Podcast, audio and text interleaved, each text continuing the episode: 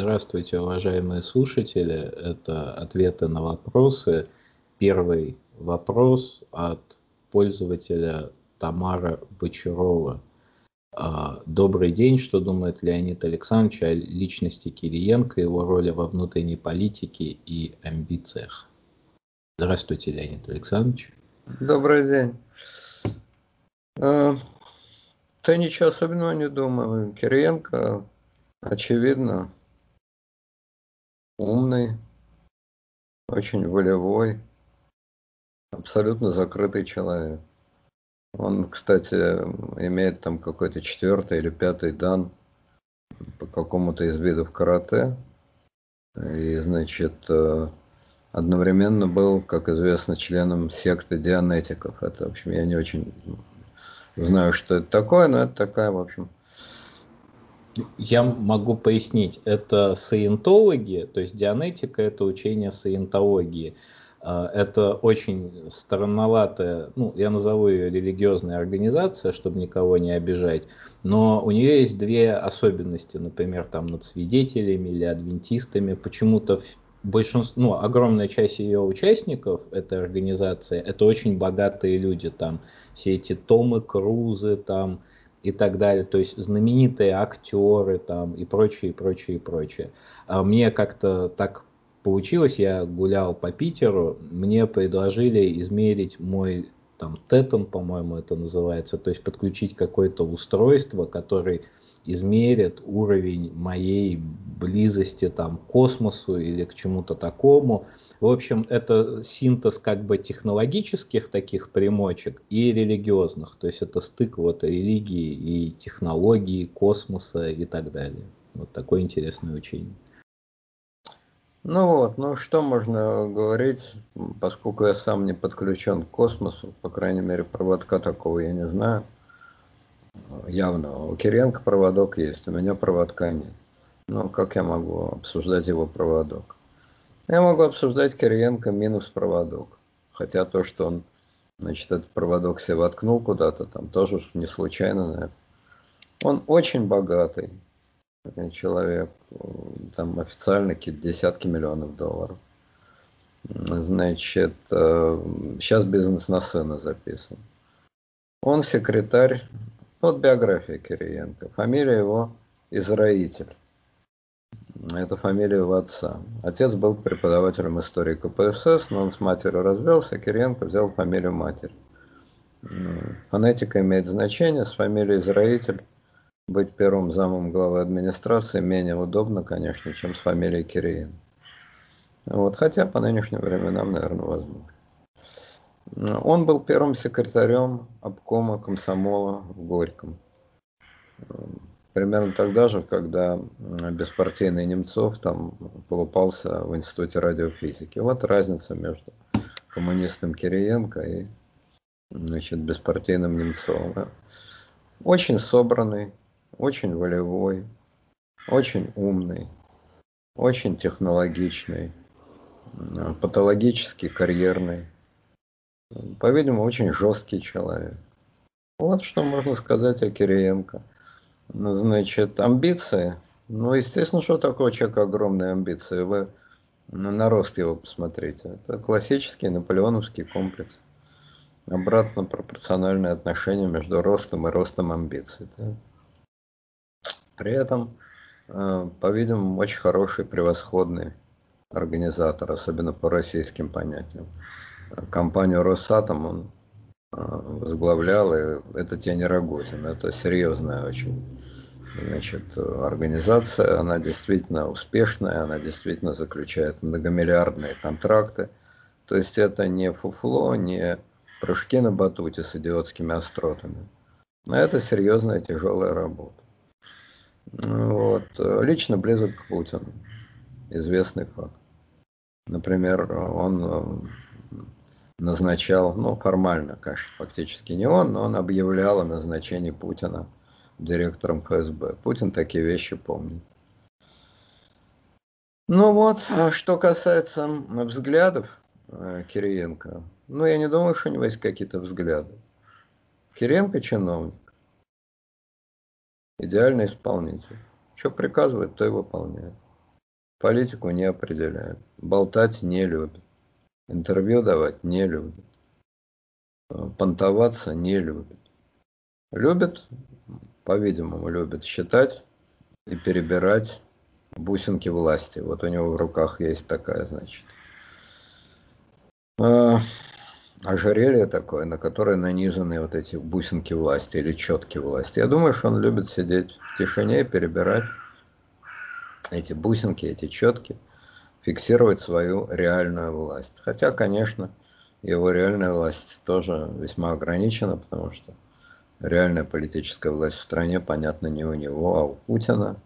Ну и, может быть, у каких-то уж совсем ближайших к Путину людей, в число которых Кириенко все-таки, как мне кажется, не входит. Эти ближайшие люди, это, ну, там, Сечин, допустим, а, а, Патрушев, ну, вероятно, значит, э,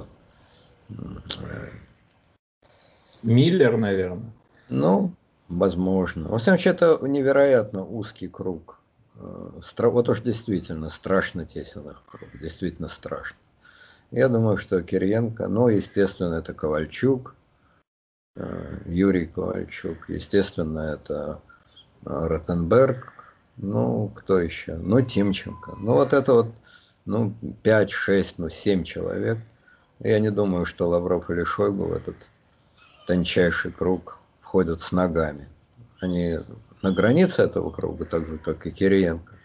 Но внутрь этого круга они, думаю, не входят. И по-видимому, Кириенко такое положение вполне устраивает. В общем, короче говоря, робот, э, сработанный э, по достаточно приличным технологиям, немного устаревшей конструкции, немного устаревшая конструкция робота сделана по хорошим современным технологиям. Вот, мне кажется, что можно сказать о Кириенко. Ну да, вот если, наверное, проводить исторические аналогии, хотя все аналогии условные, вот был такой у Сталина секретарь ЦК Лазарь Каганович, который тоже, в принципе, в представлениях Сталина был э, идеальный исполнитель. То есть он поручал ему какие-то сугубо технические задачи, будь то это организация там метростроя или организация там путей сообщения. И он, в общем, очень так железно, очень спокойно это все дело исполнял вот, без всяких политических амбиций. Ну, технарь, но при Сталине политические амбиции, это вообще какие могли быть амбиции? Единственная амбиция побыстрее себе шею сломать, но таких амбиций ни у кого не было. Вот, но это отдельная история, были ли у Сталина действительно близкие люди, я что-то в этом, честно говоря, сильно сомневаюсь, а, в наличии у него таких, ну, может быть, Берия, может быть, Орджоникидзе, наверняка Киров. Ну вот это, пожалуй, пожалуй, все. Ну, может быть, молод. Вот. Но это другое. Понимаете, близкие люди, и близкие люди, это просто слово, оно может означать разные вещи. Я думаю, что в представлении Путина близкие люди это совершенно не то, а что в представлении Сталина. А для Путина, как мне кажется, близкие люди это действительно прежде всего люди, то есть те, с кем он связан какими-то человеческими отношениями, и про которых он считает, что они к нему испытывают тоже некоторые человеческие чувства. Хотя вообще, как я понимаю, Путин не особо склонен к чувствам любым. Но, по-видимому, вот к этим людям он какие-то человеческие контакты испытывает. Я думаю, что у Сталина такого не было, у него была другая совершенно психология. Вот. А что касается Кириенко, то э, все-таки мне не кажется, что там есть какой-то вот именно человеческий контакт, такой, как вот с тем же самым Сеченым, допустим. Но это мои вольные фантазии, которые, естественно, к личности Кириенко отношения не имеют. А личность, я еще раз повторяю, это, ну, как мне кажется, робот довольно э, успешной конструкции, по крайней мере, среди роботов которые есть э, в нашем магазине, этот один из наиболее эффективных. И, кстати, что немаловажно, малоэнергоемких. Он же не слишком большой выхлоп. Грохот, скрежет, выхлоп очень небольшой. В отличие Это... от Володина и Суркова. Да, да. Поэтому энергоемкость невеликая, а значит эффективность достаточно большая. Хорошо. Перейдем к следующему вопросу. Вопрос от пользователя с именем Гималайский с аватаркой где медведь. А, буду признателен, если зададите следующий вопрос. А, уважаемый Лар, понимаю, что вы рано или поздно будете подробно обсуждать открытые процессы 30-х годов, но тем не менее хотелось бы узнать ваше мнение, почему, на ваш взгляд, почти все участники этих процессов так вдохновенно себя разоблачали. Что это было? Результат пыток угроз или, какие, или какое-то искреннее помешательство? Вроде бы западные журналисты писали, что подсудимые не производили впечатления избитых и замученных. Ну, мы действительно, я думаю, если доберемся, если времени хватит, доплетемся до 30-х годов, я думаю, об этом говорить будем. Вот. Ну, угрозы, естественно, были. Были ли там пытки? Ну, кому как. Я думаю, что к Бухарину пыток не применяли к Зиновьеву тоже. К некоторым другим, возможно, применяли, но дело, конечно, не только в пытках. Дело в атмосфере, слушайте. Ну, что, так сказать, такого уж в этом удивительного? Надо иметь в виду, что эти люди прожили длинную жизнь в атмосфере абсолютной, тотальной, стопроцентной лжи. Что значит абсолютная, тотальная, стопроцентная ложь? Это значит, что они жили в выдуманном мире. Давно жили в выдуманном мире. В мире, где Сталин был величайшим марксистом, где успешно построили социализм, где, где значит, э, к 30-му, к 37-му году примерно, уже многократно было доказано и передоказано без всяких пыток, а вполне открыто и публично, что Троцкий это агент гестапо, фашист.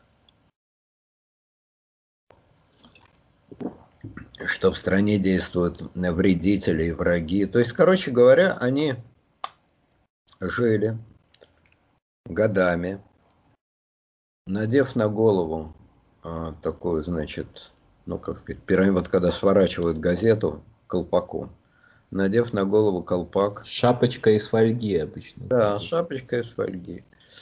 Значит, при этом они питались, жевали газету «Правда» годами.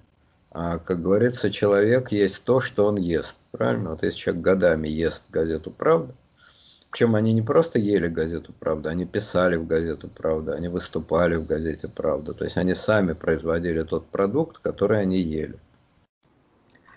Да, а, насчет, раз уж вы вспомнили про гастрономические пристрастия, кстати, использовал Сталин в том числе и их как мотиватор. Я вот та, такой пример приведу. Вот был такой Христиан Раковский, ну, видный коммунист, такой международный деятель. Э, Сталин э, написал, в общем, логика его записки была такая, велел кормить хорошо, запятая, давать курочку. А сам Раковский говорил своим сокамерникам о том, что в моем распоряжении были даже маслины. То есть даже такие примитивные способы мотивации, они, в общем, срабатывали. Срабатывает все, понимаете. Эти люди жили годами, жили в режиме двоемыслия. Они прекрасно знали, э, что Сталин тиран, что, значит, э, люди, которых э, арестовывают, не виноваты, что никакого социализма не построили, что то издевательство над крестьянами, которое называется колхозами, не имеет отношения к социализму и так далее. Они это знали. Одновременно они этого не знали. До всяких арестов и до всяких пыток. Потому что сказать себе, что это все именно так – означало бы сказать, а чем же я занимался всю свою жизнь. Вот говорят, за что боролись, на то и напоролись. К ним это относилось в полном объеме. Чем я занимался всю свою жизнь? Тем, что добивался порабощения крестьян, режима, при котором никто рот открыть не смеет, и при котором одновременно начальники у Бога под, под одеялом жрут черную икру, но в каждую секунду могут прийти одеяло сдернуть, а их самих размазать на эту икру. Вот я всю жизнь положил на это и больше ни на что. Это так думать человеку трудно. Так говорить даже себе, тем более трудно. Поэтому человек говорит себе, что да, есть у нас, товарищи, отдельные недостатки, но в целом мы сделали очень важное дело. Это означает разложение сознания. То есть ваше сознание игнорирует, замазывает, смазывает, меняет простые факты и видит не факты, а конструкты словесные. Мы все живем более или менее в таком мире, потому что видеть совсем реальные факты вне словесных конструкций мы не можем. Люди так устроены, что они видят слова. Слова для нас реально первичны. Но весь вопрос, разница между человеком, который считается психически нормальным, и человеком, который считается психически ненормальным, она не в том, что нормальный видит не слова. Нормальный тоже видит слова а в том, что нормальный может видеть разные слова, критически их оценивать и соотносить слова с той реальностью, которая стоит за словами, хотя выражается в словах. Ну, грубо говоря, нормальный э, знает, что вот есть слово «яблоко», но он отличает слово «яблоко» от реального фрукта, который он может ощупать, съесть, понюхать там, и так далее, и так далее. И если, допустим, на какой-то вонючей жиже, гнилой, лежит бумажка, на которой написано «Антоновка первый сорт», то он не будет пить эту жижу и платить за нее. А ненормальный прочтет «Антоновка первый сорт» и будет пить эту жижу и отравиться. Вот, грубо говоря, такое различие между человеком а, более адекватным и неадекватным. Да? Вот, но чтобы не гоняться за 30-ми годами, ну возьмите наше время. Да? Возьмите наше время. Ну что, вот, допустим, Соловьев, там, Симонян, Канделаки. Они не знают, что они лжецы, которые покрывают группу воров, уголовных преступников. Каковые преступники заняты, с одной стороны, бессмысленными ритуалами, с другой стороны, расхищением государственной собственности. Они это знают прекрасно знают. Но они знают и другое, что тем не менее в этой стране иначе управлять невозможно. Другого режима власти не бывает и никогда не будет. Что все равно воруют не эти, так другие. Кроме того, страна окружена врагами. И если эти воры уйдут и придут другие воры, то они, кроме того, что воруют, еще и растащат страну и раздадут ее врагам. И так далее, и так далее, и так далее. Они знают и первое, и второе. Они знают, что они лгут. Да, мы лжем. Так все лгут. Все лгут. Ну, во-первых, мы лжем с благородной целью зарабатывать большие деньги. А во-вторых, мы лжем с еще более благородной целью спасать воров от других воров и от других преступников. Так устроены люди. А если вы возьмете наиболее ярких представителей Демшизы, которые говорят, что Путин фашист там и так далее, они знают, по крайней мере, многие из них знают, что слово фашизм здесь абсолютно неприменимо, что никакого фашизма в России нет. Но они живут в этих словесных конструктах, они их произносят. Поэтому способность людей выдумывать словесные конструкты и подчиняться этим конструктам, и обманывать себя, и жить двоемыслием, она в сущности одна из важнейших особенностей человеческого сознания, одна из важнейших особенностей человеческой культуры. Ну а если к этому добавить еще реальное очень тяжелое психологическое давление, реальный страх, коллективный психоз. Не случайно это коллективные процессы, где один цепляется за другого. Игра такая. Спектакль, в котором участвует одновременно много актеров. То вот вы получаете, как мне кажется, вот этот самый процесс. Слово процесс многозначно. Действительно, это процесс. Это действительно процесс который имеет свою логику, который начинается и так далее, и так далее. Процесс блуждания в заранее заданных словесных конструктах. И гораздо интереснее, в коли на то пошло, не этот процесс, не эти процессы, а психология их организаторов, то есть чекистов, которые пахали с утра до вечера, выбивая показания и так далее, и так далее. Это понятно, они были садисты, они были преступники – они были обычные уголовники. Но они знали, что их самих уничтожат. И вот как они яростно выколачивали признание из людей, при этом зная, что тебя самого не сегодня-завтра уничтожат точно по той же логике, вот это более интересный, по-моему, вопрос. Да.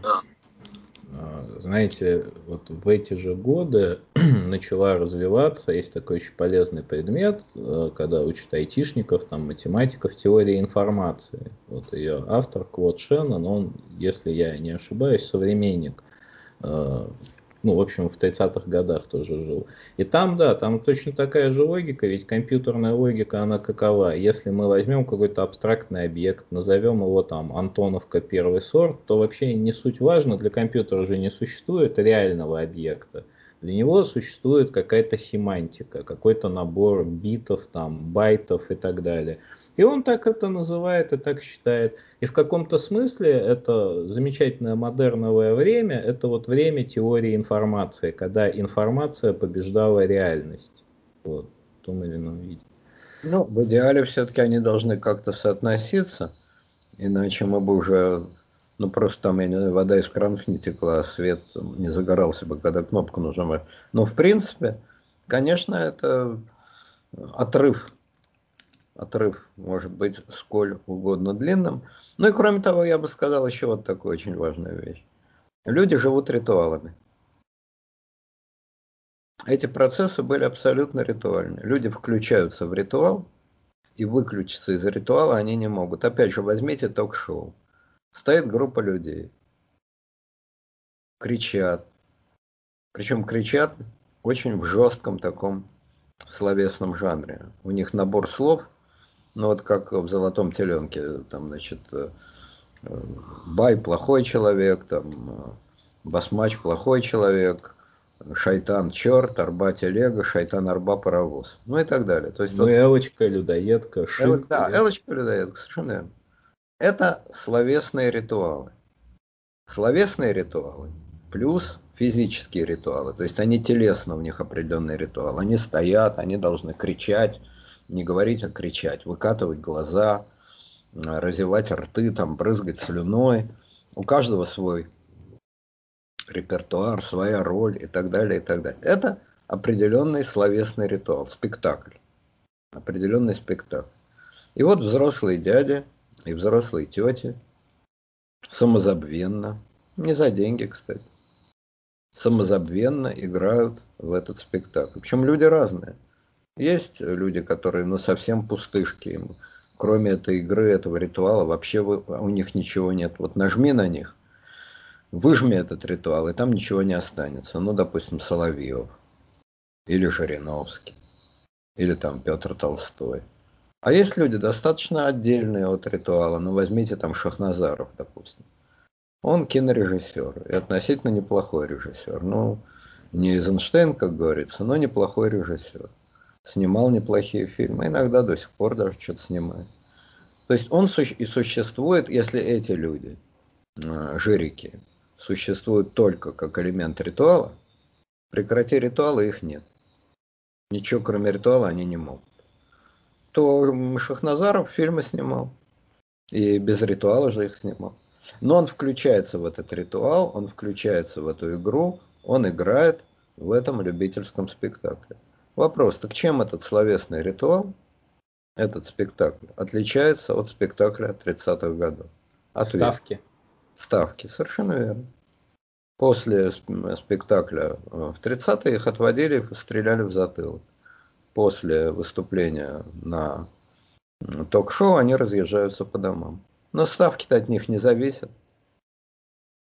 Ставки же не они выбирают. Им эти ставки навязывают. Вы играете ритуальный словесный спектакль, а ставки, простите,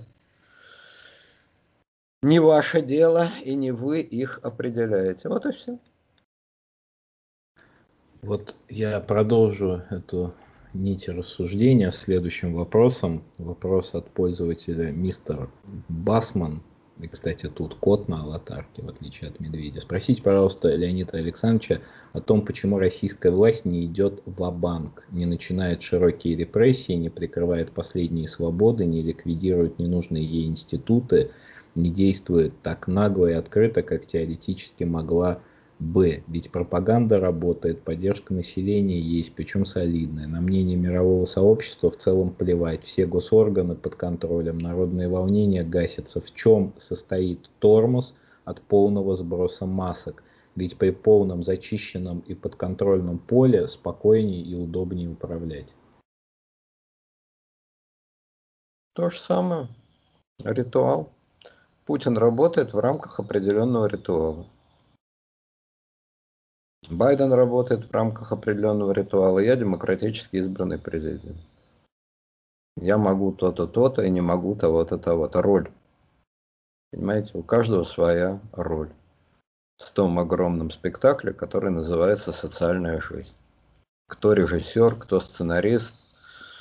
Над этим люди гадают 10 тысяч лет, ответа не знают. Вот роль Э, Калигула была такая, что он мог ввести в Сенат коня. А государь-император Николай II не мог ввести в Сенат не то что коня, а своего денщика. Вот у нас была передача про Александра Третьего. Я в ней рассказывал, что во время интимного завтрака жена министра двора графиня Воронцова-Дашкова стала кричать, кричать на государя императора Всероссийского. Она кричала по поводу того, что он там переписывается с неким князем Мещерским. Совершенно неважно по какому поводу. Понимаете, да? Графиня Воронцова-Дашкова кричит на государя императора. Ну, это как графиня Канделаки бы кричала бы на Владимира Путина. Ну, например. Значит, Александр Третий, мужчина ростом под 190 сантиметров и весом под 150 килограмм, мог встать, схватить эту лохудру за затылок и возить ее мордой по скатерти, пока у нее лицо не превратится в кровавое месиво. Или засунуть ее головой в компот. Мог? Конечно, мог. Физически мог. По закону мог. Но он не мог это сделать. Не мог. Не потому, что он был добрый, он добрым не был. И не потому, что он был злой, злым он тоже не был. А потому что это было невозможно. Психологически невозможно. Невозможно в соответствии с той ролью,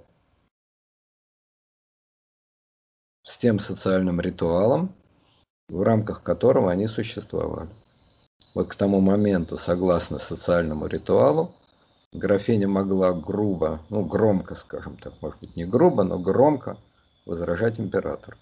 А он ей вежливо отвечал, потому что она женщина, а он мужчина. А если бы какая-нибудь дура Петру Первому посмела, значит, возражать, он бы именно схватил ее за волосы и сунул головой в компот или там, я не знаю во что. Тогда был такой ритуал.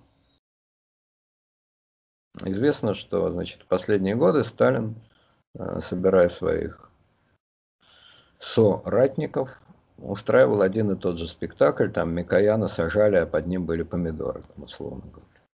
Он вставал, а штаны, значит, мокрые, красные. Вот если Путин посадит на помидоры Сечина, Сеченова убьет? Нет. Восстанет? Нет. Пошлет Путина к такой-то матери? Нет. Организует заговор? Нет. Что он будет делать? То же самое, что делал Микоян, глупо хихикать. Может это сделать Путин? Конечно, может физически. Конечно, не может. Ну, просто не может и все. Не может, согласно тому ритуалу, в рамках которого он существует. Так же, как он не может во время переговоров наброситься с кулаками на Байдена или откусить ему нос. Физически может? Может. Путин физически сильный, развитый мужчина. Байден старикашка. Ну, откуси ему полноса, что мировая война начнется. Вот и проверишь, начнется или не начнется. Физически может, может. Психологически может, нет, не может. Невозможно.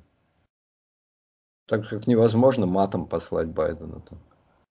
Невозможно грохнуть кулаком по столу, встать и выйти из зала заседаний, когда вот они с этим Байденом или Макроном разговаривают. Невозможно. Есть определенные жанры. Кто задает эти жанры? Откуда они берутся? Почему Петр Первый мог убить человека, который бы с ним спорил? Александр Третий не мог? В законах Российской империи об этом ничего не сказано. По закону мог, физически не мог. Э, физически мог, психологически не мог. Это закон времени такой, получается? Это называется, да, это называется время, это называется дух времени. Это называется дух времени. Кто его определяет, неизвестно. Вот согласно этому духу времени, фашизм, массовые репрессии, расстрелы, в России невозможны. Стрелку повернуть назад нельзя. Ну, а если говорить, значит, уж совсем узкопрагматически, узкоутилитарно, так это не нужно просто. Режим репрессий – это страшно неудобный режим для тех, кто проводит репрессии. Это максимально неудобный, ужасный режим. Ужасный. Для сталинских наркомов самое страшное время были 30-е годы. Для тех, кто уцелен. Самое прекрасное, по-человечески прекрасное время были 70-е годы.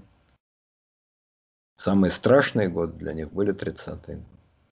Все знают, что поднявший меч от меча и погибнет. И это не пустые слова. Это знают все. Поэтому какой же дурак станет вилку поворачивать, садиться на вилку, бросаться на вилку. Тем более, что для этого нет ни единой причины. Вообще ни единой.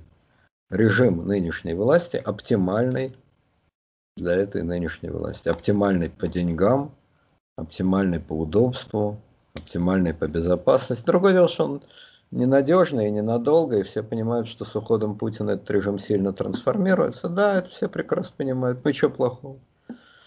Эти люди награбили столько, что с точки зрения материальной их жизнь мало изменится э, после, значит, изменения режима. А с точки зрения моральной, кому-то станет только легче.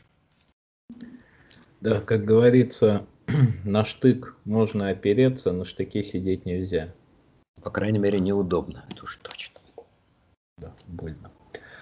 А, хорошо. Следующий вопрос от пользователя Денис Казаков. А, что вы думаете о Минкине и о вашем поразительном внешнем сходстве, а также о Николае Карловиче Сванидзе? О Минкине я думаю, что я как-то действительно шел в метро, и ко мне подошла старуха и долго кричала, что я сволочь, подонок, жид, что меня убить надо. Я не знал, как от нее отделаться. А когда она в конце крикнула, ах ты сволочь Минкин, я готов был ее обнять, расцеловать, сказать руку, товарищ. Какие же мы с тобой прекрасные заединщики. Вот, поэтому, значит, эм, не знаю уж, насколько я на него похож. Не хочется так думать, но, как говорится, со стороны виднее. По-моему, у меня более осмысленное выражение лица, чем у Минкина, но Весьма вероятно, что у Минкина своя точка зрения была бы на этот предмет. Но если вас интересует мое мнение, то я, если честно, изумился, потому что у вас там ни прическа не похожа, ни взгляд не похож. Как-то вот. Для меня это было в новинку. А то, что вы рассказали историю, что вас перепутали с ним, ну, видимо, что-то, наверное, есть. Но я не увидел. Это как бы не комплимент, это просто вот... Вот, возможно, что-то есть, не знаю. Минкин, ну что Минкин, бойкий журналист, э, острое перо. Не знаю, почему воображает себя литературоведом или театроведом, пушкинистом. Ну, по-моему, бред какой-то пишет про Пушкина. Но, но я, честно говоря, давно уже не читал его творчество. Он э, журналист-популист, нормальный, очень норм... вот он очень нормальный журналист, идеальный журналист, можно сказать. Перо острое, острое.